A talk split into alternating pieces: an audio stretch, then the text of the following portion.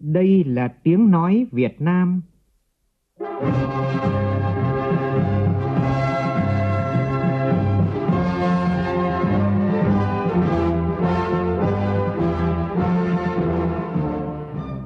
là tiếng nói Việt Nam,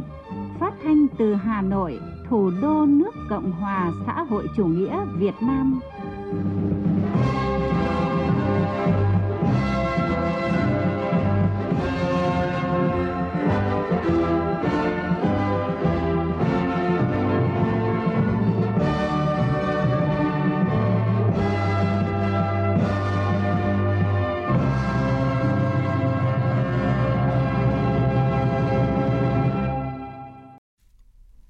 Kính chào quý vị và các bạn. Mời quý vị và các bạn nghe chương trình Thời sự trưa của Đài Tiếng Nói Việt Nam. Chương trình có những nội dung chính sau đây.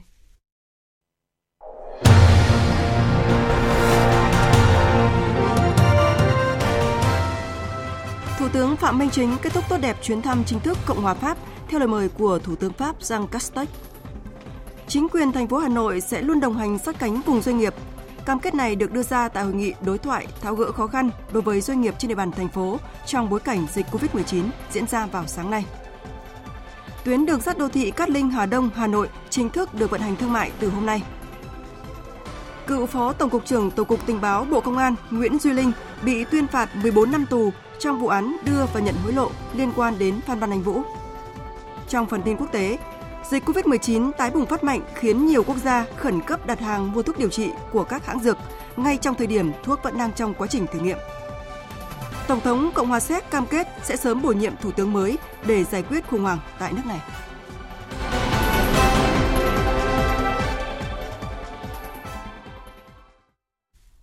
Bây giờ là nội dung chi tiết. Thưa quý vị và các bạn, chiều tối qua theo giờ địa phương, tức dạng sáng nay theo giờ Việt Nam, Thủ tướng Chính phủ Phạm Minh Chính đã rời Paris, kết thúc tốt đẹp toàn bộ chương trình thăm chính thức Cộng hòa Pháp theo lời mời của Thủ tướng Cộng hòa Pháp Jean Castex. Tin của phóng viên Vũ Khuyên. Trong chuyến thăm chính thức Cộng hòa Pháp, Thủ tướng Phạm Minh Chính đã hội kiến Tổng thống Pháp Emmanuel Macron, chào xã giao Chủ tịch Thượng viện Gerard Larcher và Chủ tịch Quốc hội Richard Frank. Tiếp Bí thư Toàn quốc Đảng Cộng sản Pháp Fabien Roussel Đặc biệt, Thủ tướng đã có cuộc hội đàm với Thủ tướng Pháp Jean Castex. Trong các cuộc tiếp xúc, tất cả các bên, tất cả các vấn đề hai bên đưa ra thảo luận đều đạt đồng thuận cao, khẳng định quyết tâm làm sâu sắc hơn mối quan hệ đối tác chiến lược được ký năm 2013. Việt Nam và Pháp khẳng định tình đoàn kết trong đại dịch COVID-19 và tầm quan trọng của việc thúc đẩy tiếp cận công bằng, bình đẳng vaccine và thuốc điều trị COVID-19. Hai nước tái khẳng định mong muốn tăng cường hợp tác trước những thách thức chung như vấn đề biến đổi khí hậu. Hai bên thể hiện quyết tâm làm sâu sắc hơn nữa quan hệ hợp tác trong lĩnh vực văn hóa như là dạy pháp ngữ, hợp tác trong lĩnh vực luật pháp và tư pháp, nhấn mạnh khoa học và công nghệ cũng như giáo dục đại học là một trong những lĩnh vực ưu tiên trong hợp tác song phương. Thủ tướng và các nhà lãnh đạo Pháp nhất trí tiếp tục thúc đẩy giao lưu nhân dân hai nước, tiếp tục tăng cường hợp tác giữa các địa phương Việt Nam và Pháp. Pháp cam kết sát cánh cùng Việt Nam trong quá trình phát triển bền vững, đặc biệt trong khuôn khổ các dự án cơ sở hạ tầng lớn. Hai bên tái khẳng định mong muốn tiếp tục hợp tác tất cả lĩnh vực vệ tinh cũng như để sử dụng hình ảnh vệ tinh trong nhiều lĩnh vực như nông nghiệp, khí tượng thủy văn, ứng phó biến đổi khí hậu và phòng ngừa rủi ro thiên tai. Việt Nam hoan nghênh các khoản đầu tư của Pháp vào lĩnh vực logistics và hạ tầng cảng biển, cho phép tạo thuận lợi cho thương mại giữa hai nước và cam kết duy trì hợp tác trong lĩnh vực này nhằm tránh gián đoạn chuỗi cung ứng, hợp tác trong lĩnh vực đô thị bền vững, đặc biệt là tại Hà Nội và các dự án giao thông và quy hoạch đô thị, triển khai chợ đầu mối trong tương lai. Đối với các vấn đề khu vực và quốc tế, Việt Nam và Pháp sẽ nỗ lực hoạt động theo hướng tăng cường triển khai các quan hệ đối tác giữa Liên minh châu Âu với Việt Nam và Liên minh châu Âu với ASEAN trong khuôn khổ chiến lược Ấn Độ Dương Thái Bình Dương của Liên minh châu Âu và nhiệm kỳ Pháp làm chủ tịch Liên minh châu Âu trong nửa đầu năm tới. Việt Nam và Pháp tái khẳng định tôn trọng đầy đủ Công ước Liên Hợp Quốc về luật biển năm 1982 cũng như giải quyết hòa bình các tranh chấp, loại trừ mọi hành động sử dụng hoặc đe dọa sử dụng vũ lực. Hai bên khẳng định tầm quan trọng của việc duy trì an toàn, tự do hàng hải và hàng không ở tất cả các vùng biển và đại dương, đặc biệt là ở Biển Đông, trên cơ sở tuân thủ các nguyên tắc của luật pháp quốc tế. Trong khuôn khổ chuyến thăm, Thủ tướng Phạm Minh Chính tiếp nhiều doanh nghiệp hàng đầu của Pháp và châu Âu, dự diễn đàn doanh nghiệp Pháp Việt cùng lãnh đạo Pháp chứng kiến ký kết trao nhận gần 40 thỏa thuận hợp tác và thỏa thuận kinh tế trên nhiều lĩnh vực. Một trong những ưu tiên trong chuyến thăm được Thủ tướng Chính phủ đề cập nhiều trong tất cả các cuộc trao đổi là vấn đề quan hệ hai nước trong lĩnh vực y tế, nhất là về phòng chống dịch bệnh, phát triển y tế dự phòng. Để cụ thể hóa nội dung này, Thủ tướng có các hoạt động như tiếp giám đốc chương trình COVAX bà Aurelia Nguyễn, gặp gỡ các bác sĩ, chuyên gia y tế Pháp Việt, thăm viện Pasteur. Trong chuyến công tác, Thủ tướng Phạm Minh Chính đặc biệt quan tâm tới cộng đồng người Việt Nam tại Pháp và các nước châu Âu. Thủ tướng đã có các hoạt động như tiếp ban lãnh đạo Hội hữu nghị Pháp Việt, gặp mặt các đại sứ Việt Nam tại một số nước châu Âu, gặp mặt cán bộ, nhân viên đại sứ quán, bà con cộng đồng người Việt Nam tại Pháp và châu Âu. Tại các cuộc gặp, Thủ tướng nêu rõ, Đảng, Nhà nước luôn coi kiều bào là một bộ phận quan trọng không thể tách rời, là một động lực phát triển của đất nước. Đảng, Nhà nước mong muốn nhất là bà con kiều bào tiếp tục phát huy tinh thần đoàn kết thống nhất, bầu ơi thương lấy bí cùng, đồng thời gắn bó với nước sở tại, góp phần thực hiện đường lối đối ngoại độc lập, tự chủ, đa dạng hóa, đa phương hóa quan hệ đối ngoại, chủ động tích cực hội nhập quốc tế toàn diện, sâu rộng, là bạn, đối tác tin cậy và là thành viên tích cực có trách nhiệm trong cộng đồng quốc tế.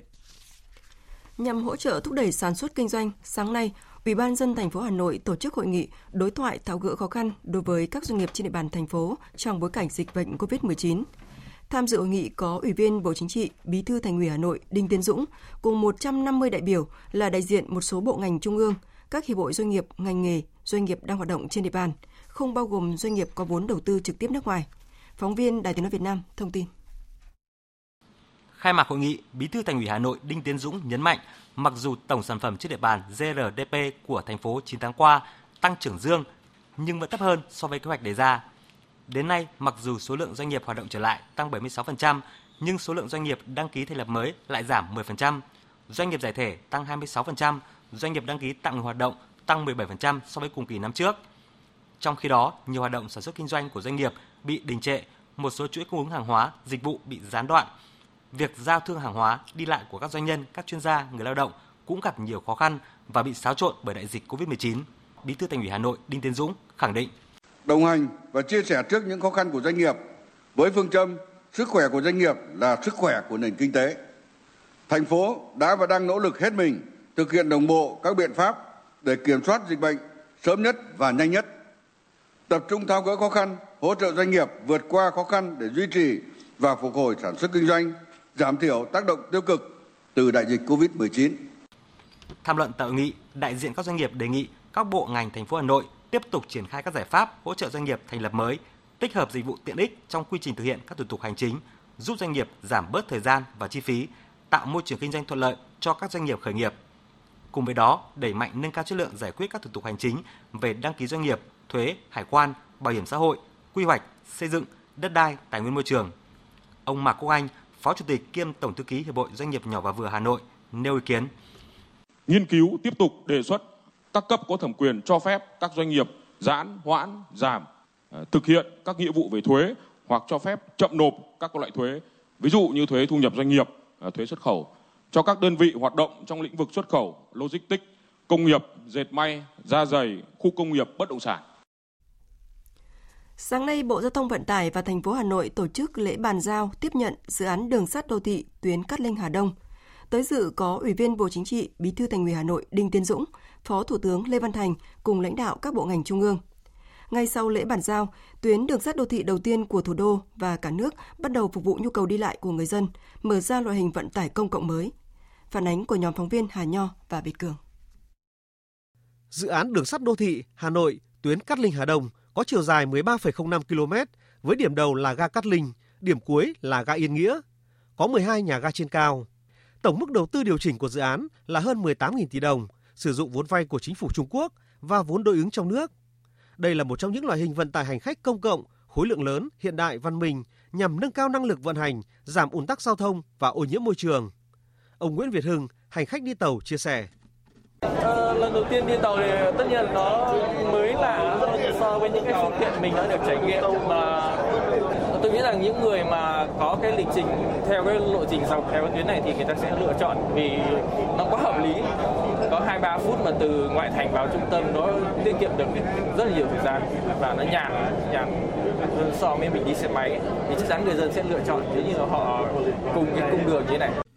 Thứ trưởng Bộ Giao thông Vận tải Nguyễn Ngọc Đông cho biết, là đoạn tuyến trong 10 tuyến đường sắt đô thị của thành phố đến năm 2030 theo quy hoạch giao thông vận tải của thành phố Hà Nội. Chính vì vậy, để phát huy hiệu quả dự án, tới đây cần có sự kết nối đồng bộ giữa các loại hình giao thông khác, đồng thời sớm hoàn thiện hệ thống mạng lưới đường sắt đô thị theo quy hoạch phát triển giao thông đã được thông qua. Thứ trưởng Bộ Giao thông Vận tải Nguyễn Ngọc Đông khẳng định. Dự án đường sắt đô thị tuyến Cát Linh Hà Đông được đầu tư nhằm giải quyết tình trạng giao thông khu vực phía Tây của Hà Nội và tạo động lực phát triển kinh tế xã hội của khu vực cũng như của toàn thành phố. Và để đảm bảo vận hành khai thác hiệu quả, Bộ Giao thông Vận tải yêu cầu Ban Quản lý dự án đường sắt tiếp tục đôn đốc chỉ đạo tổng thầu EPC và phối hợp chặt chẽ công ty Metro Hà Nội trong giai đoạn đầu khai thác cũng như thực hiện nghĩa vụ của công tác bảo hành, bảo trì theo quy định. Bộ Giao thông Vận tải cam kết sẽ tiếp tục phối hợp chặt chẽ hiệu quả với Ủy ban nhân thành phố Hà Nội trong giai đoạn vận hành khai thác trong dần gian tới.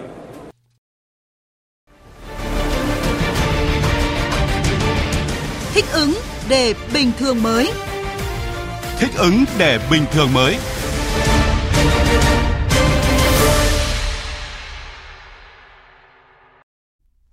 Sáng nay, Bộ Y tế thông tin về chương trình thí điểm điều trị có kiểm soát thuốc Monupiravir cho các trường hợp mắc COVID-19 thể nhẹ.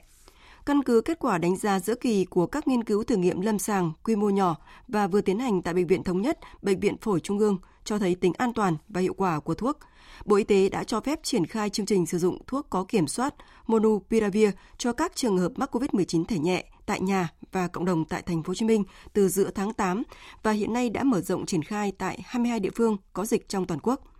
Các kết quả báo cáo giữa kỳ của chương trình tại 22 tỉnh thành phố cho thấy thuốc có tính an toàn cao, dung nạp tốt, hiệu quả rõ rệt về giảm tài lượng virus, giảm lây lan, giảm chuyển nặng và rút ngắn thời gian điều trị. Các kết quả rất khả quan của chương trình đã đóng góp hiệu quả vào công tác phòng chống dịch của thành phố Hồ Chí Minh và các địa phương có dịch. Trong lúc này thì diễn biến dịch COVID-19 đang có chiều hướng xấu tại nhiều tỉnh thành phố khi số ca mắc mới liên tục tăng cao trong những ngày gần đây. Tại Long An, trước những khó khăn của các doanh nghiệp, tỉnh đang tính toán mở thêm các quy định để doanh nghiệp thuận lợi sản xuất, trong đó có việc F0 sẽ cách ly tại nhà và cân nhắc cho F1 tiếp tục làm việc bình thường. Phản ánh của phóng viên Vinh Quang. Sau hơn 3 tuần Long An mở cửa bình thường mới, đẩy mạnh phục hồi sản xuất kinh doanh, các doanh nghiệp cho biết gặp nhiều lúng túng, khó khăn trong việc xử lý quản lý công nhân, người lao động bị F0. Mặc dù các doanh nghiệp hiện có tổ chức khu cách ly nội bộ, tuy nhiên năng lực giới hạn, sức chứa ít, không đảm bảo yêu cầu trong tình huống phát hiện số lượng lớn. Công nhân lao động làm việc trong tâm trạng ngán ngại, lo lắng mỗi khi phân xưởng phát hiện trường hợp F0. Đại diện các doanh nghiệp, ông Esuya Yasui, Tổng giám đốc công ty trách nhiệm hữu hạn Vina Ecopark Veco Long An cho rằng trong tương lai gần, ca F0 có thể tăng lên trong cộng đồng hoặc có thể trong nhà máy, thì doanh nghiệp chưa biết nên làm thế nào. Dù có hướng dẫn, song doanh nghiệp rất lo khi phát hiện nhiều ca cùng một lúc. Công ty dù có khu cách ly 300 m2, nhưng công nhân rất sợ lây nhiễm chéo. Do đó, doanh nghiệp mong muốn cho F0 được cách ly tại nhà. Một số doanh nghiệp cho biết có xuất hiện tình trạng lây nhiễm chéo trong khu cách ly nội bộ. Theo Ban Quản lý Khu Kinh tế tỉnh Long An, trong một tháng qua, vẫn có 70 doanh nghiệp thuộc 16 khu công nghiệp trên địa bàn phát hiện 1.020 trường hợp công nhân dương tính với COVID-19. Trước vấn đề này, ông Nguyễn Văn Được, Bí thư tỉnh ủy Long An cho biết sẽ có những điều chỉnh phù hợp. Hiện hơn 95% lượng công nhân đã được tiêm đủ hai mũi, giao doanh nghiệp quyền tự chủ y tế liên quan đến việc phòng chống dịch từ mua dụng cụ Tết, quy trình Tết. Do đó, tỉnh cũng sẽ cân nhắc tính toán nới thêm một số quy định ưu tiên cho F0 cách ly tại nhà nếu đủ điều kiện có phòng riêng, tách biệt, có người chăm sóc cấp phát thuốc để giúp người bệnh nhanh chóng bình phục, cũng như cho F1 tiếp tục được sản xuất bình thường. Bây giờ điều kiện nó khác, thì tôi nghĩ rằng chúng ta cũng nhìn nhận cái thái độ bình tĩnh hơn. Tất nhiên phải dựa cơ sở khoa học thì chúng ta quyết định này. Thì cái này chúng tôi sẽ ghi nhận để rồi giao cho uh, Sở Y tế sẽ tham mưu Sở Chỉ huy cho ý kiến chính thức về cái này để chia sẻ bớt những khó khăn này. Thì nhà nước sẽ hỗ trợ chăm lo điều trị F0 nếu như trong quá trình sản xuất gì có có phát sinh cái này ở các cái cái cái, cái bệnh viện giải chiến. Phóng viên Tu Lan đưa tin, sáng nay tại Cam Ranh Khánh Hòa, tàu kiểm ngư 475 và kiểm ngư 472 của chi đội kiểm ngư số 4 chở hai tổ quân y của Bộ Tư lệnh Vùng 4 Hải quân bắt đầu rời bến đi thực hiện nhiệm vụ tiêm vaccine ngừa COVID-19 tại quần đảo Trường Sa. Hai tổ quân y sẽ đến từng đảo tổ chức khám sàng lọc và thực hiện tiêm chủng vaccine phòng COVID-19 cho tất cả các cán bộ, chiến sĩ, nhân dân trên đảo và ngư dân đánh bắt trong khu vực. Dự kiến đến giữa tháng 12, hai tàu sẽ hoàn thành nhiệm vụ tại quần đảo Trường Sa và hành trình về đơn vị. Để làm rõ và cung cấp thêm thông tin về những quy định mới của phía Trung Quốc áp dụng đối với những mặt hàng nông sản xuất khẩu vào thị trường này có hiệu lực từ ngày 1 tháng 1 năm tới, sáng nay tại Hà Nội, Tổ điều hành Diễn đàn Thông tin kết nối và sản xuất tiêu thụ nông sản, Bộ Nông nghiệp và Phát triển Nông thôn tổ chức diễn đàn trực tuyến, chia sẻ thông tin thích ứng với quy định mới trong xuất khẩu nông sản, thực phẩm và thị trường Trung Quốc. Phản ánh của phóng viên Minh Long. Trước những quy định mới về xuất khẩu nông sản sang thị trường Trung Quốc, các đại biểu cho rằng doanh nghiệp cần nhanh chóng thay đổi cách tiếp cận về các yêu cầu của thị trường như an toàn thực phẩm, truy xuất nguồn gốc, bao bì nhãn mác, thủ tục pháp lý để thích ứng. Đặc biệt Trung Quốc có quy định rõ loại trái cây nào nhập khẩu theo cửa khẩu nào, chứ không phải hàng hóa cứ lên cửa khẩu là được thông quan. Ông Lê Thanh Hòa, Giám đốc Văn phòng SPS Việt Nam cho biết,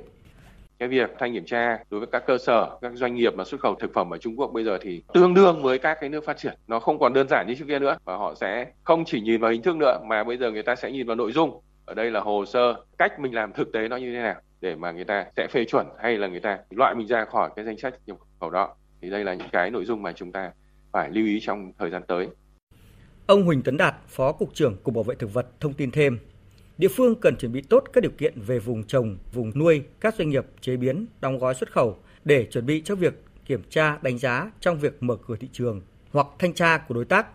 Doanh nghiệp và hiệp hội ngành hàng cần chủ động nắm bắt thông tin, phối hợp chặt chẽ với các bên liên quan. Đặc biệt, cơ quan chức năng cần tăng cường việc thanh tra và giám sát đối với các doanh nghiệp vi phạm, cảnh báo. Về hỗ trợ địa phương xây dựng mã vùng trồng, ông Huỳnh Tấn Đạt cho biết. Tiếp tục triển khai cái chương trình xây dựng mã số vùng trồng cơ sở đóng gói trong đó tăng cường kiểm tra giám sát vùng trồng cơ sở đóng gói đã được cấp mã số xuất khẩu. Cái này cũng là một trong những cái nhiệm vụ mà chúng tôi hiện nay đang phối hợp rất chặt chẽ với các địa phương. Rồi làm việc với các nước nhập khẩu để thực hiện các báo cáo khắc phục vi phạm phục hồi mã số tạm dừng do nhận thông báo vi phạm rồi xác định rõ các yêu cầu để mở rộng cái vùng trồng tăng số lượng cơ sở đóng gói. Diễn đàn sản phẩm ô cốp Đồng Tháp và các tỉnh đồng bằng sông Cửu Long năm nay với chủ đề Liên kết cùng phát triển dự kiến sẽ diễn ra từ ngày 30 tháng 11 đến ngày 5 tháng 12 tới tại tỉnh Đồng Tháp. Đây là dịp để các địa phương trong vùng đồng bằng sông Cửu Long tôn vinh, quảng bá, giới thiệu các sản phẩm ô cốp tiêu biểu, đặc trưng của từng tỉnh và thành phố trong vùng. Tin của phóng viên Phạm Hải. Với chủ đề Liên kết cùng phát triển, diễn đàn sản phẩm ô cốp Đồng Tháp và các tỉnh thành vùng đồng bằng sông Cửu Long năm 2021 có trên 350 gian hàng của các tỉnh thành tham gia với các sự kiện quan trọng như triển lãm giới thiệu các sản phẩm ô cốp,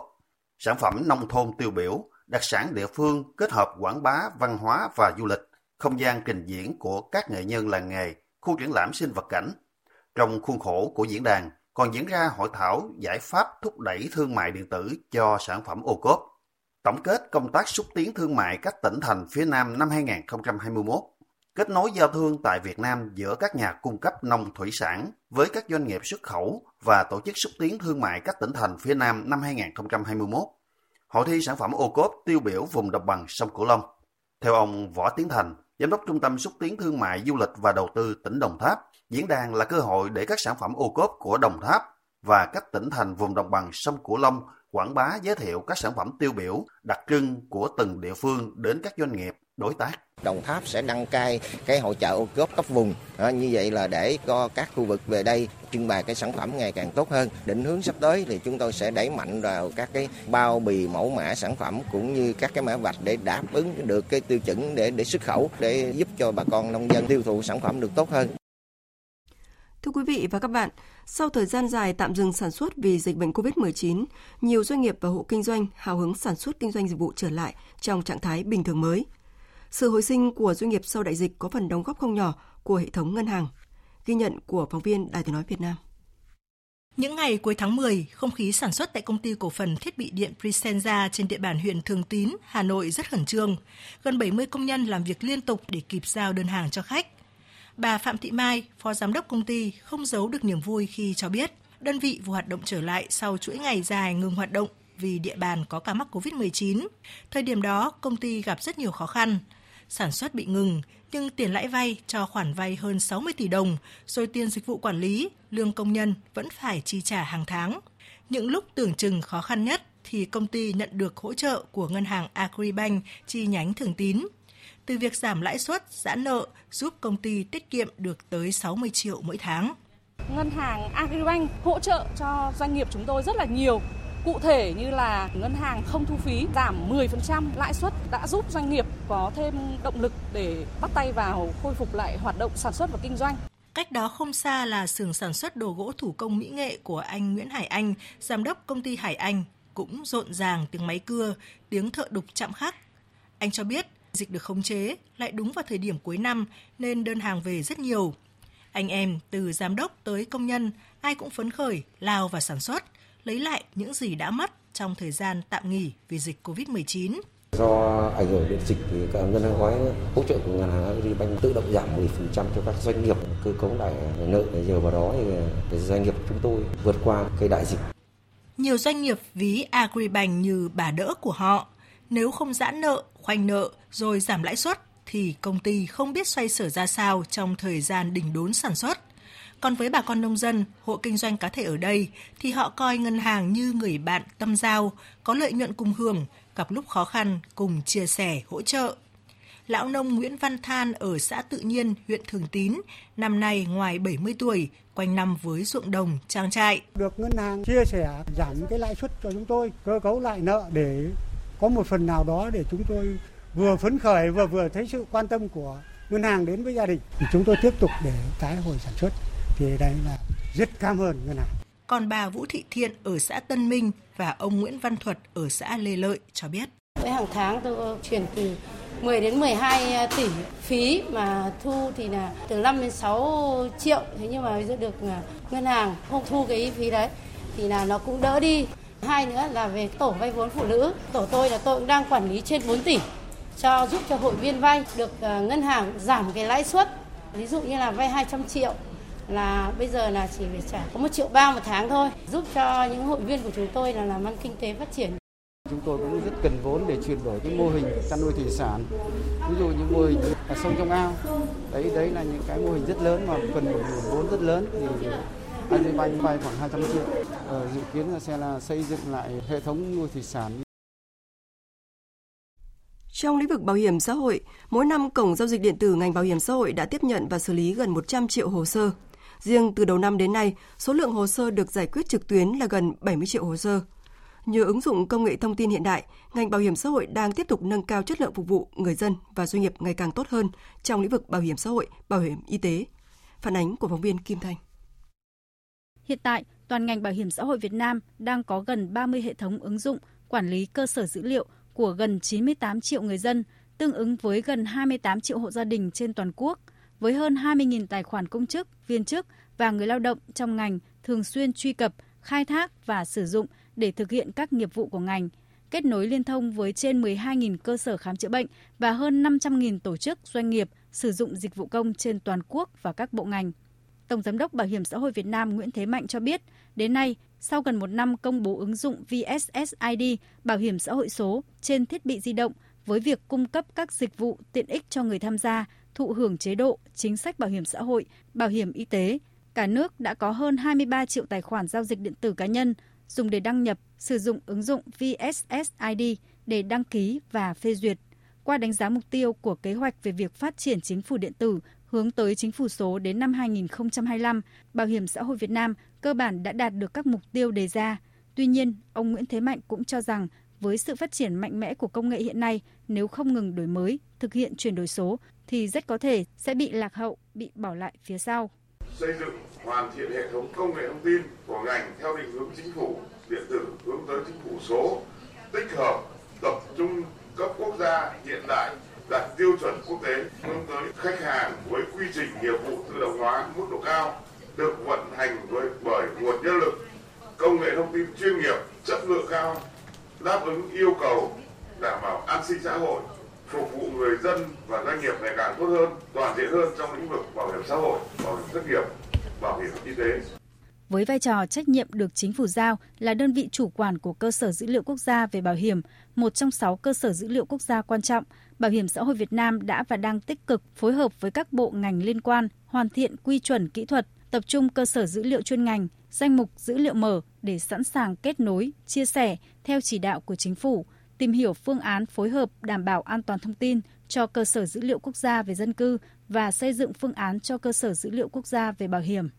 Ông Phạm Lương Sơn, Phó Tổng Giám đốc Bảo hiểm xã hội Việt Nam cho biết, ngành bảo hiểm xã hội Việt Nam sẽ tiếp tục nghiên cứu, tiếp thu trong hoạt động ứng dụng công nghệ thông tin, chuyển đổi số của ngành, góp phần xây dựng ngành bảo hiểm xã hội Việt Nam hiện đại, chuyên nghiệp vì sự hài lòng của người dân và doanh nghiệp.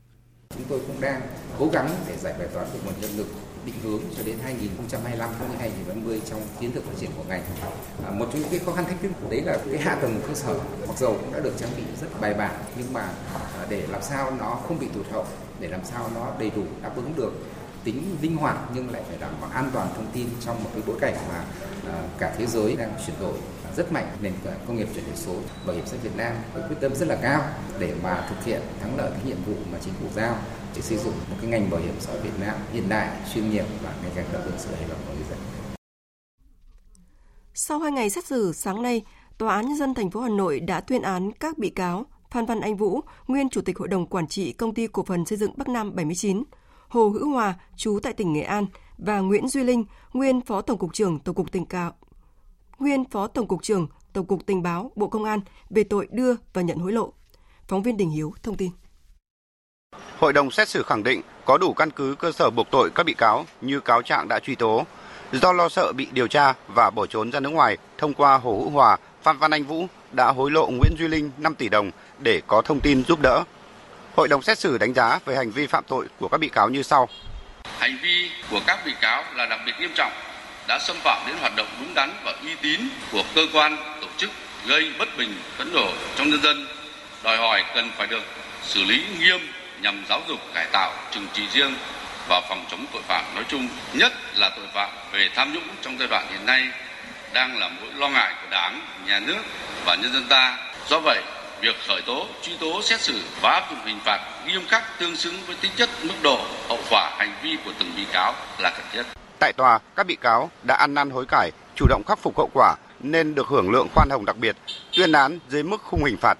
Do đó, hội đồng xét xử tuyên những mức án cụ thể như sau. Bị cáo Phan Văn Anh Vũ 7 năm 6 tháng tù về tội đưa hối lộ, tổng hợp hình phạt bị cáo đang chấp hành là 30 năm tù. Bị cáo Hồ Hữu Hòa 2 năm 7 tháng tù về tội môi giới hối lộ bằng thời gian tạm giam do đó trả tự do cho bị cáo ngay tại tòa. Bị cáo Nguyễn Duy Linh 14 năm tù về tội nhận hối lộ. Sáng nay tại Đại học Huế, Liên hiệp các hội khoa học và kỹ thuật tỉnh Thừa Thiên Huế long trọng tổ chức lễ tôn vinh 12 trí thức khoa học công nghệ tiêu biểu lần thứ 5 năm 2021. 12 trí thức tiêu biểu được tôn vinh trong lần này là những gương mặt có những giải pháp sáng kiến công trình khoa học tiêu biểu, thành tích xuất sắc trong nghiên cứu khoa học và công nghệ. Đó là Phó Giáo sư Tiến sĩ Hoàng Thị Kim Hồng, giảng viên trường Đại học Khoa học thuộc Đại học Huế, là người đã tham gia và đạt nhiều giải thưởng trong các hội thi sáng tạo kỹ thuật cấp tỉnh và cấp quốc gia. Phó giáo sư tiến sĩ Hoàng Thị Kim Hồng cũng đã xuất bản 5 cuốn sách và giáo trình chuyên ngành sinh học, công bố 136 công trình nghiên cứu, trong đó có hơn 30 công trình đăng trên các tạp chí chuyên ngành quốc tế có uy tín. Bà đã được Liên hiệp các hội khoa học và kỹ thuật Việt Nam tặng bằng khen về thành tích đạt giải tại Giải thưởng Sáng tạo khoa học công nghệ Việt Nam năm 2020. Ghi nhận biểu dương những thành tích và sự cống hiến của các nhà khoa học, trí thức, Chủ tịch Liên hiệp các hội khoa học và kỹ thuật tỉnh Thừa Thiên Huế Trần Hữu Giàng cho biết, các nhà trí thức, nhà khoa học đã đóng góp tài năng và trí tuệ cho khoa học, xây dựng tổ chức phát triển kinh tế xã hội của tỉnh và phát triển đất nước. 12 nhà khoa học trí thức tiêu biểu trong buổi lễ tôn vinh ngày hôm nay với những thành tựu nổi bật được biết tới không chỉ trong tỉnh, trong nước mà còn ở tầm quốc tế. Những con người ấy xứng đáng là niềm tự hào của đội ngũ trí thức khoa học và công nghệ tỉnh Thừa Thiên Huế. Liên hoan kịch nói toàn quốc 2021 khai mạc tại thành phố Hải Phòng vào tối qua. Liên hoan do Bộ Văn hóa Thể thao và Du lịch phối hợp với thành phố Hải Phòng tổ chức và được phát trực tiếp trên kênh YouTube của Cục Nghệ thuật biểu diễn Bộ Văn hóa Thể thao và Du lịch. Đây là liên hoan nghệ thuật đầu tiên với quy mô toàn quốc đã tận dụng thành công nền tảng công nghệ số hiện đại. Thanh Nga, phóng viên Đài tiếng nói Việt Nam thường trú tại khu vực Đông Bắc thông tin. Cô mẹ chấp giận, mẹ sống cuộc sống của mẹ. Liên hoan kịch nói toàn quốc 2021 diễn ra tại Nhà hát tháng 8, thành phố Hải Phòng từ ngày 5 đến 16 tháng 11. 14 đơn vị nghệ thuật chuyên nghiệp trung ương và địa phương mang đến liên hoan 20 vở diễn đặc sắc phong phú về đề tài và hình thức thể hiện sáng tạo. Để phù hợp với tình hình dịch bệnh COVID-19 đang diễn biến phức tạp, các vở diễn được phát trực tiếp trên kênh YouTube Nghệ thuật biểu diễn Việt Nam. Đây là liên hoan nghệ thuật đầu tiên với quy mô toàn quốc diễn ra trong bối cảnh hết sức khó khăn đã tận dụng thành công nền tảng công nghệ số hiện đại, thể hiện rõ tinh thần thích ứng linh hoạt với dịch bệnh COVID-19. Ông Trần Hướng Dương, Phó Cục trưởng Cục Biểu diễn Nghệ thuật, trưởng ban tổ chức Liên hoan cho biết. Đây là một liên hoan mà các nghệ sĩ cũng như là các đơn vị nghệ thuật thì hết sức mong chờ. Các đoàn rất nỗ lực và cũng cố gắng tập luyện trong thời gian giãn cách nhưng mà thì các đoàn để tập bằng cách online rồi là tập nhiều cái hình thức để đảm bảo giãn cách nhưng vẫn có thể tập luyện được và để tham gia hội diễn một cách chuyên nghiệp nhất. Ban tổ chức mong muốn các nghệ sĩ sẽ cháy hết mình trên sân khấu và đạt được cái kết quả cao nhất. Liên hoan kịch nói toàn quốc là hoạt động định kỳ của Bộ Văn hóa Thể thao và Du lịch nhằm phát hiện những sáng tạo mới trong lao động nghệ thuật, qua đó tìm ra những giải pháp và phương thức hoạt động phù hợp với chức năng nhiệm vụ, điều kiện thực tế của mỗi đơn vị nghệ thuật trong loại hình này. Tuy nhiên, với nhiều nghệ sĩ, đây là liên hoan đặc biệt, nhiều cảm xúc, bởi rất lâu rồi họ mới được biểu diễn dưới ánh đèn sân khấu sau gần 2 năm dịch bệnh Covid-19. Nghệ sĩ Hoài Thu, Hội nghệ sĩ sân khấu Hải Phòng cảm nhận. Trong dịch dã như thế này mà chúng ta vẫn tổ chức được thì phải nói là đấy là một cái niềm vinh dự, một cái niềm tự hào và một cái mừng lắm của những người nghệ sĩ vì đã từ lâu khi mà dịch xảy ra là hầu như là chúng tôi không được hoạt động. Thế mà bây giờ chúng tôi lại được hoạt động, phải nói là nhờ liên hoan này. Và để có được cái cuộc liên hoan này thì phải nói là biết bao nhiêu người vất vả, những người tổ chức hay bản thân nghệ sĩ chúng tôi cũng vậy. Thực sự là xúc động. Trong đêm khai mạc, hội đồng nghệ thuật và khán giả được thưởng thức vở diễn Đường chân trời của đoàn kịch nói Hải Phòng. Tiếp theo là một số thông tin thời tiết qua phần tổng hợp của biên tập viên Bùi Chuyên.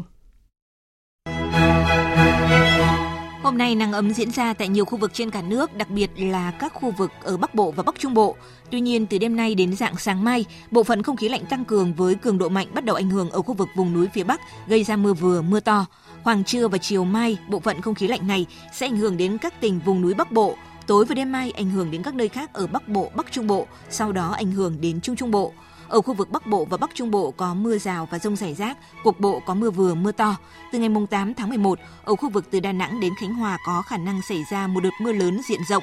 Từ đêm mai, ở Bắc Bộ và Bắc Trung Bộ trời chuyển rét, vùng núi có nơi rét đậm với nhiệt độ thấp nhất từ 15 đến 18 độ, vùng núi từ 12 đến 15 độ, vùng núi cao có nơi dưới 8 độ. Và từ khoảng đêm ngày 12 tháng 11, nhiệt độ thấp nhất có thể giảm thêm. Tại thành phố Hồ Chí Minh, chiều tối nay chiều cường đạt đỉnh Chiều cường ở nhiều nơi khác của Nam Bộ cũng sẽ đạt đỉnh trong cuối tuần này. Cảnh báo ngập lụt ở vùng trũng thấp ven sông Sài Gòn và hệ thống sông Cửu Long do chiều vào hai thời điểm trong ngày là từ 4 giờ đến 6 giờ sáng và từ 17 giờ đến 19 giờ tối. Chương trình tiếp tục với phần tin quốc tế. Tuần lễ các nhà lãnh đạo kinh tế APEC, Diễn đàn Hợp tác Kinh tế châu Á-Thái Bình Dương năm 2021 do New Zealand đăng cai tổ chức đã chính thức bắt đầu. Với chủ đề tham gia, làm việc, phát triển cùng nhau, các nhà lãnh đạo, các bộ trưởng và quan chức cấp cao của 21 nền kinh tế thành viên APEC tập trung củng cố cam kết ứng phó với khủng hoảng kép kinh tế và y tế, đồng thời xác định con đường phục hồi của khu vực, đảm bảo khả năng phục hồi bền vững. Hôm qua, các nhà lãnh đạo APEC cũng đã tổ chức các cuộc thảo luận mang tính kỹ thuật, tạo tiền đề cho các bộ trưởng tiến tới hoàn thành các cam kết cụ thể vào đầu tuần tới. Ưu tiên hành động sẽ tập trung vào các chính sách kinh tế và thương mại nhằm tăng cường khả năng phục hồi, hòa nhập và tính bền vững. Hôm qua, theo giờ địa phương, Đại hội đồng và Hội đồng Bảo an Liên Hợp Quốc đồng thời bỏ phiếu kín bầu bổ sung thẩm phán tòa án quốc tế cho nhiệm kỳ 2015-2024. Tin của phóng viên Phạm Huân, thường trú tại Mỹ. Đại sứ Phạm Hải Anh, Phó trưởng đoàn à, Việt Nam tại Liên Hợp Quốc bỏ phiếu tại Đại hội đồng và tham tán công sứ Nguyễn Phương Trà, Phó trưởng phái đoàn bỏ phiếu tại Hội đồng Bảo an.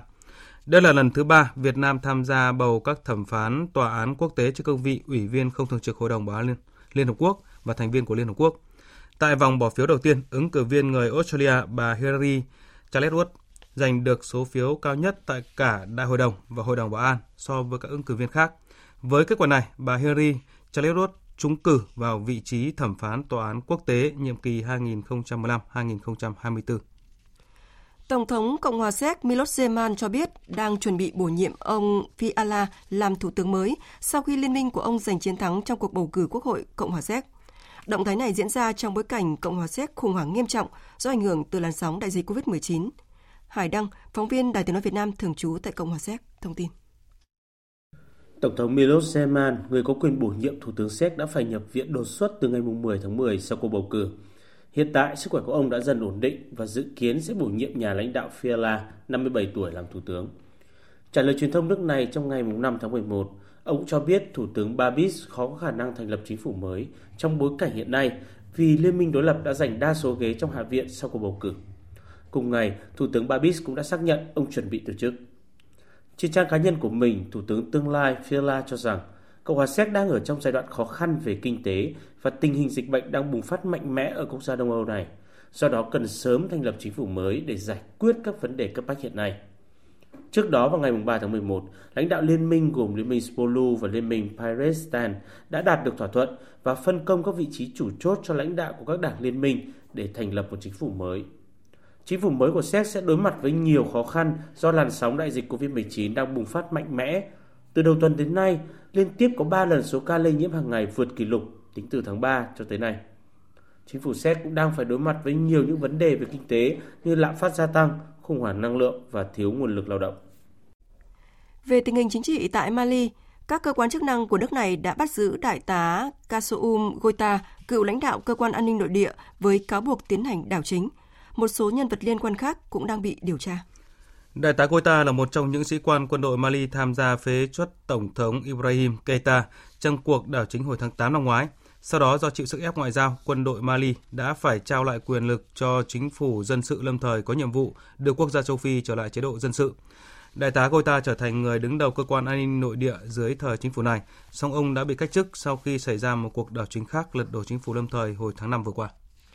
Còn tại Iraq đã xảy ra các cuộc đụng độ giữa những người biểu tình và lực lượng an ninh gần khu vực xanh ở Baghdad. Phóng viên Ngọc Thạch thường trú tại Ai Cập theo dõi khu vực Trung Đông thông tin. Người biểu tình đã phản đối kết quả bầu cử ở Iraq vừa qua và cố gắng xông vào khu vực xanh, nơi đặt trụ sở chính phủ và các đại sứ quán ở thủ đô Baghdad. Cảnh sát chống bạo động đã ngăn cản người biểu tình và đã phải nổ súng cảnh cáo để giải tán đám đông. Tình hình này đang gây leo thang trên các đường phố ở thủ đô Iraq. Người dân ở các tỉnh như Basra, Wasis cũng đã xuống đường biểu tình phản đối kết quả bầu cử. Nhiều đảng phái kêu gọi kiểm phiếu lại và phân loại theo cách thủ công. Tình hình này có thể khiến Iraq lâm vào khủng hoảng chính trị và xảy ra các cuộc giao tranh nội bộ. Trong khi đó, Ủy ban bầu cử cấp cao ở Iraq đã xác nhận cho đến nay không có sự thay đổi về kết quả hoặc việc làm sai lệch kết quả dựa trên quá trình đếm và phân loại thủ công liên tục cũng như so sánh với kết quả điện tử. Ủy ban này đã hoàn thành việc kiểm đếm và phân loại thủ công ở 12 tỉnh và còn lại 3 tỉnh. Một thành viên của Ủy ban cho biết sẽ kéo dài thời hạn nhận đơn khiếu nại và kháng nghị bầu cử để đáp ứng yêu cầu của những người phản đối. Tỷ lệ tham gia của bầu cử Quốc hội Iraq vừa qua vào ngày 10 tháng 10 là 43%, với sự tham gia của hơn 9 triệu 500 nghìn cử tri. Trong số khoảng 22 triệu người có quyền bỏ phiếu, đây là tỷ lệ tham gia thấp nhất trong các kỳ bầu cử ở Iraq kể từ năm 2003 đến nay. Thưa quý vị và các bạn, sau khi thuốc điều trị COVID-19 Monupiravir của hãng dược phẩm Merck được phát triển được đánh giá là bước ngoặt trong cuộc chiến chống COVID-19, tập đoàn dược phẩm Pfizer cũng thông báo một loại thuốc thử nghiệm điều trị COVID-19 mới của hãng này có thể giảm đến 89% khả năng nhập viện và tử vong. Mới trong giai đoạn thử nghiệm, nhưng các loại thuốc điều trị COVID-19 đang được các nước chạy đua đặt hợp đồng. Biên tập viên Phạm Hà thông tin. Kết quả thử nghiệm thuốc kháng virus có tên Paxlovid của Pfizer đạt công hiệu cao hơn thuốc Monupiravir của công ty dược Merck. Giám đốc điều hành Pfizer Albert Bourla cho rằng đây sẽ là một vũ khí mới đầy hứa hẹn trong cuộc chiến chống lại đại dịch toàn cầu và sẽ đẩy nhanh việc cung cấp sản phẩm càng sớm càng tốt.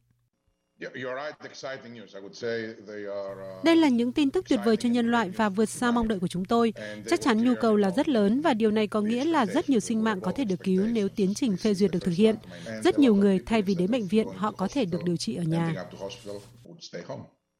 Pfizer cho biết họ có kế hoạch gửi kết quả thử nghiệm sơ bộ lên Cục Quản lý Thực phẩm và Dược phẩm Mỹ trước kỳ nghỉ lễ tạ ơn vào ngày 25 tháng 11 tới. Tổng thống Mỹ Joe Biden cho biết chính phủ nước này đã đảm bảo sở hữu hàng triệu liều thuốc điều trị COVID-19 của hãng Pfizer. Pfizer cũng đang đàm phán với 90 quốc gia về các hợp đồng cung ứng Paxlovid.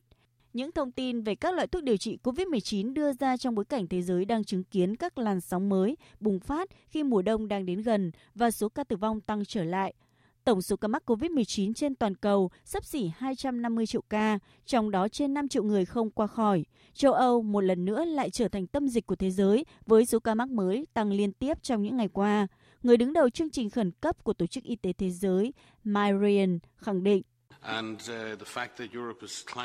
các nước châu Âu có năng lực, họ có khả năng tiếp cận vaccine, họ có tài chính và hệ thống y tế tốt để đối phó. Tôi nghĩ những gì đang diễn ra tại châu Âu là một lời cảnh báo cho phần còn lại của thế giới rằng dịch vẫn diễn biến phức tạp bất chấp việc khu vực này đang sở hữu một lượng lớn vaccine.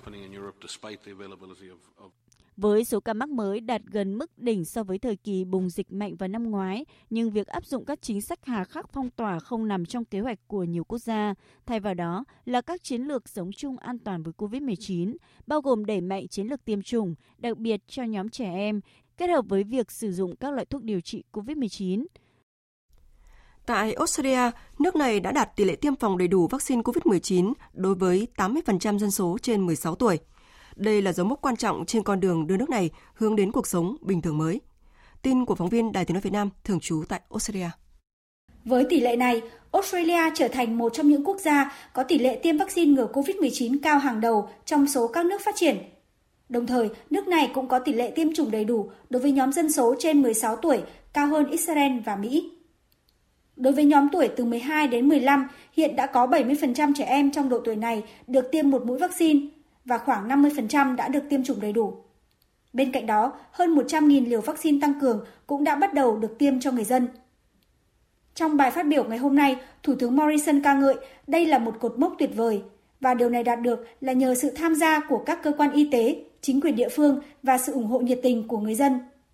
Thủ tướng Morrison cũng nhấn mạnh nỗ lực phi thường của tất cả mọi người đã góp phần cứu sống hơn 30.000 sinh mạng trong đại dịch. Ông bày tỏ lời cảm ơn tới tất cả mọi người dân Australia, nhưng đồng thời cũng không quên cảnh báo rằng đại dịch vẫn chưa kết thúc. Hiện cơ quan y tế và chính quyền liên bang đang làm việc với chính quyền địa phương để thống nhất về thời điểm mở cửa biên giới giữa các bang và phương án kiểm soát dịch bệnh trong tình hình mới. Trong đó sẽ có điều chỉnh về thời gian cách ly đối với những người được tiêm phòng đầy đủ nhưng vẫn mắc COVID-19. Một nội dung quan trọng đang được chính phủ liên bang và các bang xem xét đó là kế hoạch đón sinh viên quốc tế trở lại Australia học tập. Hiện có gần 260.000 sinh viên nước ngoài được cấp thị thực học tập, nhưng hơn 148.000 sinh viên chưa thể đến Australia. Theo thông tin của phóng viên Võ Giang thường trú tại Indonesia, chính quyền thủ đô Jakarta của Indonesia vừa lên tiếng phủ nhận thông tin rằng thiết bị trong các sân chơi trẻ em ở một số công viên trong thành phố bị nhiễm sơn chứa chỉ độc hại. Phó Thống đốc Jakarta Ahmad Riza Pachia hôm 5 tháng 11 khẳng định các sân chơi mới của trẻ em ở thủ đô Indonesia đã được xây dựng, giám sát theo tiêu chuẩn quốc tế. Do vậy, các không gian công cộng tích hợp thân thiện với trẻ em không nhiễm trì. Phó Thống đốc Jakarta đưa ra tuyên bố này sau khi Tổ chức Bảo vệ Môi trường Nexus 3 Foundation ở Indonesia công bố một báo cáo cho thấy hóa chất chỉ trong sơn đã được tìm thấy ở 32 khu vực không gian công cộng tích hợp thân thiện với trẻ em thuộc Jakarta. Trong khi đó, tổ chức Nexus 3 Foundation hối thúc Bộ trao quyền cho phụ nữ và bảo vệ trẻ em Indonesia tiếp tục giả soát các công viên, khu vui chơi công cộng để đảm bảo an toàn cho trẻ. Sau khi dịch COVID-19 giảm, Indonesia đã mở cửa trở lại nhiều khu vực vui chơi giải trí và cho phép trẻ em vào cửa. Thời sự tiếng nói Việt Nam Thông tin nhanh Bình luận sâu Tương tác đa chiều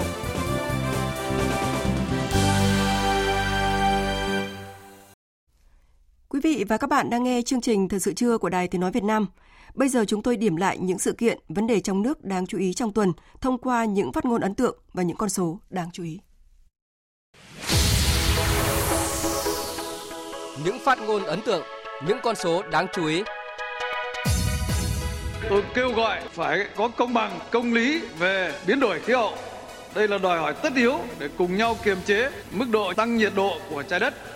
đây là phát biểu của Thủ tướng Phạm Minh Chính tại hội nghị thượng đỉnh khí hậu trong khuôn khổ COP26 được cộng đồng quốc tế đánh giá cao. Chỉ trong 3 ngày dự sự kiện này tại Anh, Thủ tướng đã thực hiện hơn 20 cuộc tiếp xúc song phương với lãnh đạo các quốc gia hàng đầu thế giới, cùng hơn 30 cuộc đối thoại tiếp lãnh đạo các tập đoàn, các tổ chức quốc tế.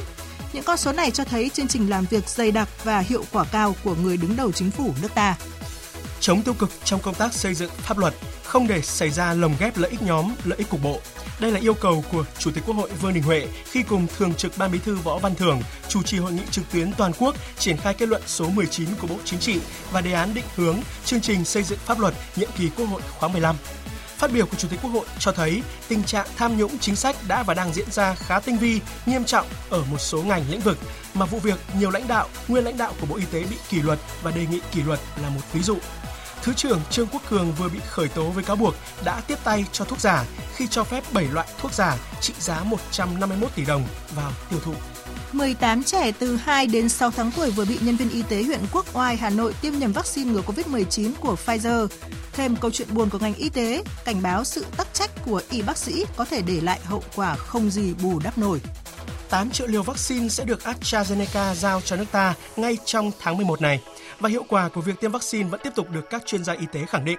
86% ca nhiễm ở thành phố Hồ Chí Minh nhờ đã tiêm một mũi cho đến hai mũi nên chỉ mắc bệnh ở thể nhẹ. Tỷ lệ nhiễm sau tiêm so với nhóm chưa tiêm cho thấy vaccine hiệu quả 91%.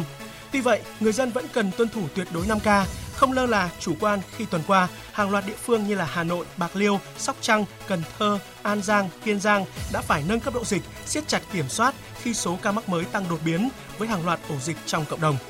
Và Cao Bằng, thành trì xanh cuối cùng của nước ta cũng đã ghi nhận ca COVID-19 đầu tiên. Hôm nay mùng 6 tháng 11 đánh dấu sự kiện tuyến đường sắt trên cao đầu tiên ở thủ đô, Cát Linh, Hà Đông bắt đầu vận hành. Dự án về đích sau 10 năm, chậm tiến độ hơn 4 năm, đội vốn hơn 300 triệu đô la. Chưa rõ sẽ giải quyết đến đâu bài toán ùn tắc, nhưng đã để lại không ít bức xúc cho dư luận và những bài học lớn về công tác giải phóng mặt bằng. Giá xăng vừa tăng lên mức cao nhất 7 năm qua, dao động từ hơn 23.000 đồng đến hơn 24.000 đồng một lít. Giá ga bán lẻ cũng vượt mốc 500.000 đồng một bình 12 kg. Lần tăng giá lần này khác thường ở chỗ giá các mặt hàng ăn theo xăng và ga tăng mạnh hơn khiến cho nhiều người lo ngại về cơn sóng lạm phát mới sau dịch bệnh. Nhiều kỷ lục cũng vừa được xác lập trên thị trường chứng khoán trong phiên sáng ngày thứ tư vừa qua khi có hơn 1 tỷ rưỡi cổ phiếu sang tay, thanh khoản toàn thị trường cao mức chưa từng có trong lịch sử với gần 52.000 tỷ đồng, tương đương gần 2 tỷ 300 triệu đô la. 52.000 tỷ đồng đổ vào chứng khoán đã lập kỷ lục nhưng vẫn chưa là gì với đường dây đánh bạc quốc tế lên tới hàng trăm nghìn tỷ đồng vừa bị Cục Cảnh sát Hình sự Bộ Công an đánh sập. Bằng các chiêu thức quảng cáo trên mạng Internet, đặc biệt là qua Facebook của những người nổi tiếng, đường dây đánh bạc này đã lôi kéo được hàng triệu con bạc tham gia. Ở quy mô thấp hơn nhưng cũng lên tới 30.000 tỷ đồng, một đường dây đánh bạc với thủ đoạn rất mới, đó là sử dụng đồng tiền kỹ thuật số để tham gia đặt cược, núp bóng dưới hình thức kêu gọi đầu tư tài chính cũng vừa bị lực lượng công an triệt phá. Những sự vụ này cho thấy các đường dây cờ bạc quy mô cực lớn với các đại lý ở cả trong và ngoài nước đang không ngừng vươn vòi bạch tuộc với nhiều chiêu thức rất khó nắm bắt, phát hiện, đó là trên không gian mạng Internet. Cũng trên không gian mạng, những ồn ào tranh chấp về bản quyền bản ghi âm nhạc số không dừng lại ở ca khúc Giấc mơ trưa của Giáng Son mà đã chạm đến bản Tiến quân ca của cố nhạc sĩ Ivan Cao. Công ty BH Media tuyên bố không nhận sở hữu bản quyền những ca khúc này, song được ủy quyền quản lý và khai thác bản ghi các bài hát này do Hồ Gươm Audio sản xuất. Bộ Văn hóa Thể thao và Du lịch đang tiến hành xem xét sự việc để chuyển cho đơn vị chuyên môn giải quyết tạm gác những lo lắng về lạm phát, xăng tăng, ca tăng, về kỷ lục chứng khoán chục nghìn tỷ, đánh bạc trăm nghìn tỷ, người hâm mộ bóng đá sẽ được hưởng ưu đãi xét nghiệm COVID-19 100.000 đồng nếu có vé đến sân Mỹ Đình để cổ vũ cho đội tuyển quốc gia trong trận đấu gặp Nhật Bản và Ả Rập Xê Út tại vòng loại thứ ba FIFA World Cup 2022 khu vực châu Á. Các cổ động viên có vé có thể đến tất cả các cơ sở của bệnh viện đa khoa Medlatech trên cả nước, tối đa 72 giờ trước mỗi trận đấu này để đảm bảo kết quả xét nghiệm được công nhận. Sự có mặt của 12.000 cổ động viên Việt Nam mỗi trận đấu, hy vọng sẽ tiếp thêm động lực mạnh mẽ cho các chiến binh sao vàng thi đấu vào ngày 11 và ngày 16 tháng 11 này. Các biên tập viên của Đài Tiếng Nói Việt Nam vừa điểm lại những sự kiện, vấn đề trong nước đáng chú ý diễn ra trong tuần thông qua những phát ngôn ấn tượng và những con số đáng chú ý. Tiếp theo là trang tin thể thao.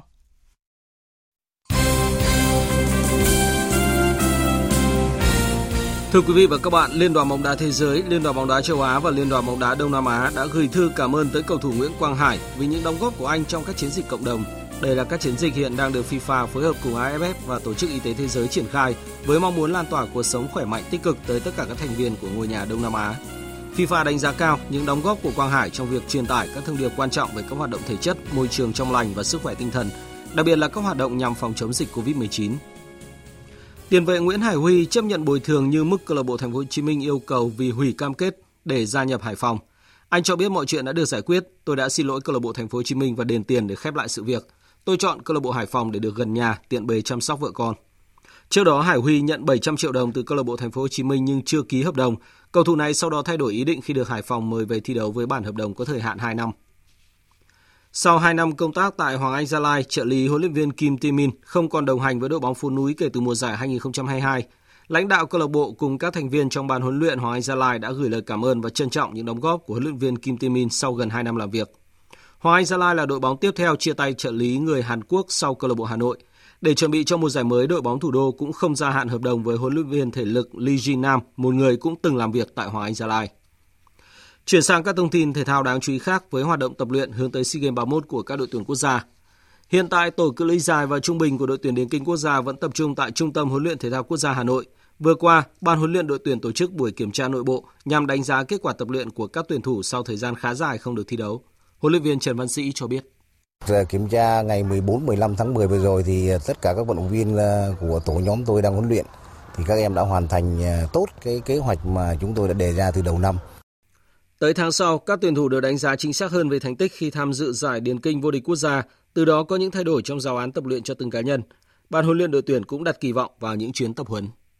Những cái đích đến của chúng tôi, chúng tôi cũng có những cái kế hoạch đi tập huấn ở Trung Quốc, rồi tập huấn ở Bình Thuận hoặc là ở thành phố Hồ Chí Minh với cái thời tiết nắng để sau khi tháng 4 tháng 5 ta quay ra đây thì gặp cái thời tiết nắng đó là những cái mà chúng tôi đang có cái kế hoạch à, chuẩn bị trong cái thời gian tới. Cũng hướng tới SEA Games 31 trên sân nhà, đội dự tuyển gôn quốc gia đã được tập trung trong thời gian dài nhằm tuyển chọn thành viên nâng cao thành tích khi dự đại hội thể thao khu vực, thay vì chỉ tập trung khoảng 2 tháng như trước đây. Ông Nguyễn Thái Dương, chuyên viên phụ trách môn gôn Tổng cục Thể dục Thể thao cho biết. Thì thường nếu như mà chỉ tuyển chọn có một lần vào trước những giải đấu lớn ấy, thì các cái vận động viên không có được cái sự chuẩn bị dài hạn và thêm nữa là cái số lượng tuyển chọn nó cũng có giới hạn à, vì đa số cũng các cái bạn trẻ thì nhiều bạn là đang học ở nước ngoài để các bạn đi về được Việt Nam để để dự một cái đợt tuyển chọn ấy là nó khá là khó. Ảnh hưởng từ dịch COVID-19, suốt năm qua cũng không có giải đấu nào trong hệ thống thi đấu quốc gia được tổ chức và bộ môn phải có những tính toán để tuyển chọn được những vận động viên xuất sắc nhất. À, việc sử dụng chung một cái hệ thống handicap ấy, thì nó cũng đánh đồng cái mặt bằng kết quả hơn là các giải đấu. Ở một điểm là các giải đấu thì có những cái giải đấu là có số lượng người tham dự khác nhau. Bên cạnh đó là những cái vận động viên tham dự cũng có thể là khác nhau. Thì kết quả của mỗi giải đấu nó cũng không phải là là giống hết cho nhau. Cho nên là dùng cái điểm chấp nó cũng là một trong những cái phương pháp để đánh giá trình độ. Tất nhiên đây chỉ là ở cái vòng sơ loại ban đầu để chúng ta có thể hình thành nên được cái đội dự tuyển. Trong khi đó, đội tuyển bơi Việt Nam đã lên đường sang Hungary tập huấn dài hạn để chuẩn bị cho SEA Games 31 và ASEAN 19 vào năm sau. Thành phần đoàn gồm 11 thành viên, trong đó có hai huấn luyện viên, 9 vận động viên. Trong đợt tập huấn, các vận động viên cũng tham dự giải Budapest mở rộng. Vận động viên Hoàng Quý Phước chia sẻ. Trong cái đợt tập huấn lần này thì ờ, thì cũng là một cái tiền đề để em có thể chuẩn bị ờ, nhiều cái, như là cái cái cái cái cái cái thành tích của mình và sẽ mình cũng sẽ cố gắng duy trì cho đến ờ, năm sau. Em không chắc chắn là mình sẽ giành huy chương cao nhất nhưng mà em chắc chắn một điều là em sẽ cố gắng giành cái thành tích cao nhất có thể và sẽ có thể là mang những cái tấm huy chương quý giá về cho Việt Nam mình. Với lợi thế sân nhà, câu lạc bộ Southampton đã có chiến thắng tối thiểu trước Aston Villa và giành 3 điểm quan trọng trong trận đấu sớm vào 11 giải Ngoại hạng Anh diễn ra dạng sáng nay. Ngay ở phút thứ ba của trận đấu, Adam Armstrong đã có cú dứt điểm đẹp mắt khiến thủ thành bên phía Aston Villa phải bó tay. Có bàn thắng sớm, Southampton thi đấu chắc chắn để bảo vệ thành quả. Trong khi đó, Aston Villa mặc dù miệt mài tấn công nhưng lại không tận dụng được cơ hội và phải chấp nhận thất bại thứ tư liên tiếp. Ở môn quần vợt, giành chiến thắng chung cuộc 2-0 trước Hugo Gaston, Danny Medvedev sẽ góp mặt tại vòng bán kết của Paris Master năm nay. Ở loạt tiebreak của set 1, chiến thắng đã thuộc về tay vợt người Nga khi anh có phần thắng 9-7 trước Gaston. Lợi thế về mặt tinh thần giúp Danny Medvedev chơi tự tin hơn trong set đấu tiếp theo. Tay vợt số 2 thế giới không cho đối thủ của mình có nhiều cơ hội khi sớm vượt lên dẫn với tỷ số 4-0 trước khi có phần thắng quyết định 6-4. Đối thủ của anh ở bán kết là Alexander Zverev khi tay vợt người Đức có chiến thắng 7-5 6-4 trước Casper Ruud. Dự báo thời tiết Trung tâm Dự báo Khí tượng Thủy văn Quốc gia cho biết hôm nay nắng ấm diễn ra tại nhiều khu vực trên cả nước. Tuy nhiên, từ đêm nay đến dạng sáng mai, bộ phận không khí lạnh tăng cường với cường độ mạnh sẽ ảnh hưởng đến khu vực vùng núi phía Bắc, gây mưa vừa, mưa to và sau đó sẽ ảnh hưởng đến các nơi khác ở Bắc Bộ và Bắc Trung Bộ. Khu vực Bắc Bộ và Bắc Trung Bộ trời chuyển rét, vùng núi có nơi rét đậm với nhiệt độ thấp nhất từ 15 đến 18 độ, vùng núi có nơi từ 12 đến 15 độ, vùng núi cao có nơi dưới 8 độ. Và sau đây sẽ là phần dự báo chi tiết các khu vực chiều và đêm nay. Phía Tây Bắc Bộ có mây chiều nắng, đêm có mưa vài nơi, nhiệt độ từ 21 đến 31 độ. Phía Đông Bắc Bộ có mây chiều nắng, đêm có mưa vài nơi, nhiệt độ từ 21 đến 31 độ. Các tỉnh từ Thanh Hóa đến Thừa Thiên Huế chiều nắng, đêm có mưa vài nơi, nhiệt độ từ 22 đến 33 độ. Khu vực từ Đà Nẵng đến Bình Thuận chiều nắng, chiều tối và đêm có mưa rào và rông vài nơi, nhiệt độ từ 23 đến 33 độ. Tây Nguyên chiều nắng, chiều tối và đêm có mưa rào và rông vài nơi, nhiệt độ từ 19 đến 32 độ. Nam Bộ chiều nắng, chiều tối và đêm có mưa rào và rải rác có rông, nhiệt độ từ 23 đến 33 độ. Khu vực Hà Nội chiều nắng, đêm có mưa vài nơi, nhiệt độ từ 22 đến 31 độ. Tiếp theo là dự báo thời tiết biển Vịnh Bắc Bộ không mưa, tầm nhìn xa trên 10 km, gió Đông Nam cấp 3, cấp 4. Vùng biển từ Quảng Trị đến Quảng Ngãi, từ Bình Định đến Ninh Thuận và từ Bình Thuận đến Cà Mau có mưa rào và rông rải rác. Tầm nhìn xa trên 10 km, giảm xuống từ 4 đến 10 km trong mưa, gió Đông Bắc đến Đông cấp 3, cấp 4. Vùng biển từ Cà Mau đến Kiên Giang và Vịnh Thái Lan có mưa rào và rông rải rác, tầm nhìn xa trên 10 km, giảm xuống từ 4 đến 10 km trong mưa, gió nhẹ. Khu vực Bắc và giữa Biển Đông và khu vực quần đảo Hoàng Sa thuộc thành phố Đà Nẵng có mưa rào và rông rải rác, tầm nhìn xa trên 10 km, giảm xuống từ 4 đến 10 km trong mưa, gió Đông Bắc đến Đông cấp 3, cấp 4. Khu vực Nam Biển Đông và khu vực quần đảo Trường Sa thuộc tỉnh Khánh Hòa có mưa rào và rông rải rác, tầm nhìn xa trên 10 km, giảm xuống từ 4 đến 10 km trong mưa, gió nhẹ. Vừa rồi là những thông tin dự báo thời tiết. Trước khi kết thúc chương trình, chúng tôi tóm lược những tin chính đã phát.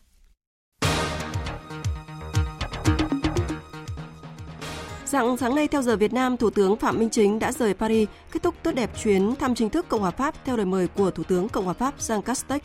Trong các cuộc tiếp xúc, tất cả các vấn đề hai bên đưa ra thảo luận đều đạt được sự đồng thuận cao. Hai bên khẳng định quyết tâm làm sâu sắc hơn nữa mối quan hệ đối tác chiến lược giữa hai nước. Sau một thập kỷ thi công chậm tiến độ, đội 4, công trình đường sắt Cát Linh Hà Đông Hà Nội chính thức được đưa vào khai thác từ sáng nay.